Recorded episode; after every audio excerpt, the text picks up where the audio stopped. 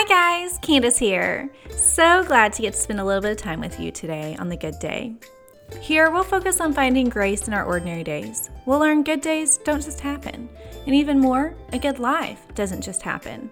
There's a choice involved. Join me as we learn how to develop the discipline and cultivate a heart that seeks strength, joy, and peace and finds rest in the good day, one day at a time. This week we're talking about Home for the Holidays, a house of homonyms. If you joined us last week, you know we talked about the Roman Empire. If you didn't, be sure to catch that one after this, as it'll give you more color to today's episode. If you ever think Christmas is the same story every year, when you've already heard and know, oh, remind your heart the richness of the Bible. Truth is, I almost didn't share this Home for the Holidays series. For one, the busyness of life felt overwhelming, and I felt I may be forcing something God had not energized me for.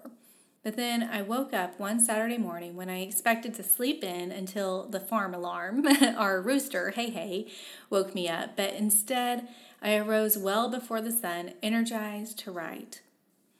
And wouldn't you know, God had a surprise in store for me. He showed me He can reveal immense truth to me through five words of Scripture I've read countless times. I'm sharing today in case it's the same for you, or if you find yourself overwhelmed by busyness and a little Christmas story, okay, got that mentality. It's not fun to admit, but we're human, and God's grace carries us to new understanding and reverence and awe for His Word. So, shall we begin?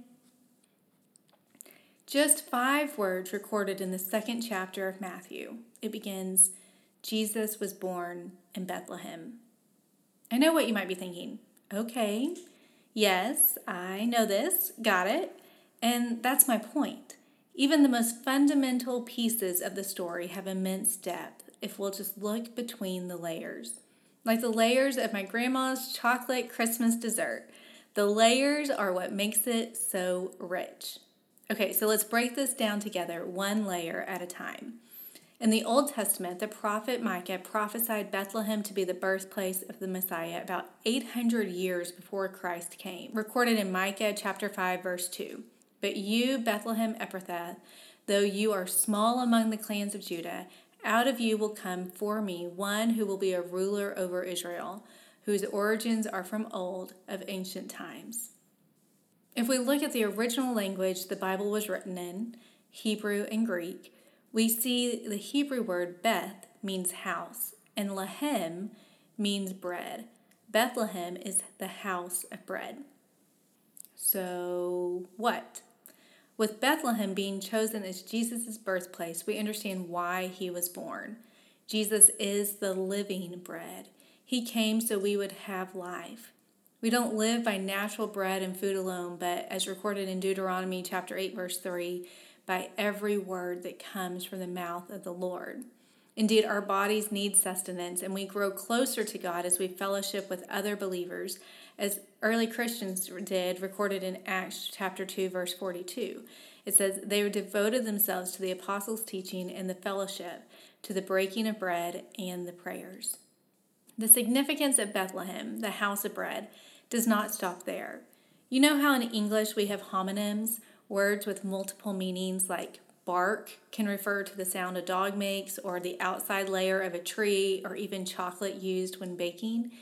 Well, the Hebrew language had words like this too, and Lahem was one of them. Lahem also means fighters. Bethlehem was the house of bread, which helps us understand why Jesus was born, and also the house of fighters, which helps us understand what he came to do. Jesus came to fight and take victory over the darkness we could not. Jesus came to defeat sin and death once and for all. It's also interesting to note Bethlehem is known as the city of David, and David was one of the greatest fighters of all time. He defeated the great enemy Goliath. This is why many were hesitant and resistant to accept Jesus as the Messiah. I mean, think about it. For nearly a thousand years, the family members have told them about the prophecy of Micah and how Jesus will be born in Bethlehem, the city of David, the house of fighters. Who were these people expecting? a soldier, a fighter, someone who will defeat the Romans and free them from the depression they were under. What they didn't realize was he was here to defeat their greatest enemy, sin and death.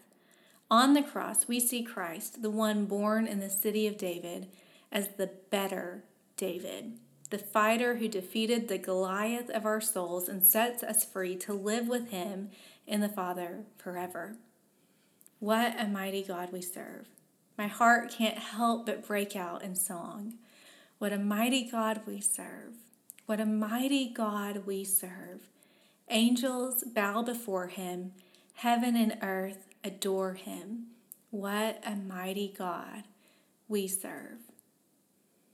Jesus was born in Bethlehem. Five words which tells us why he came and what he came to do.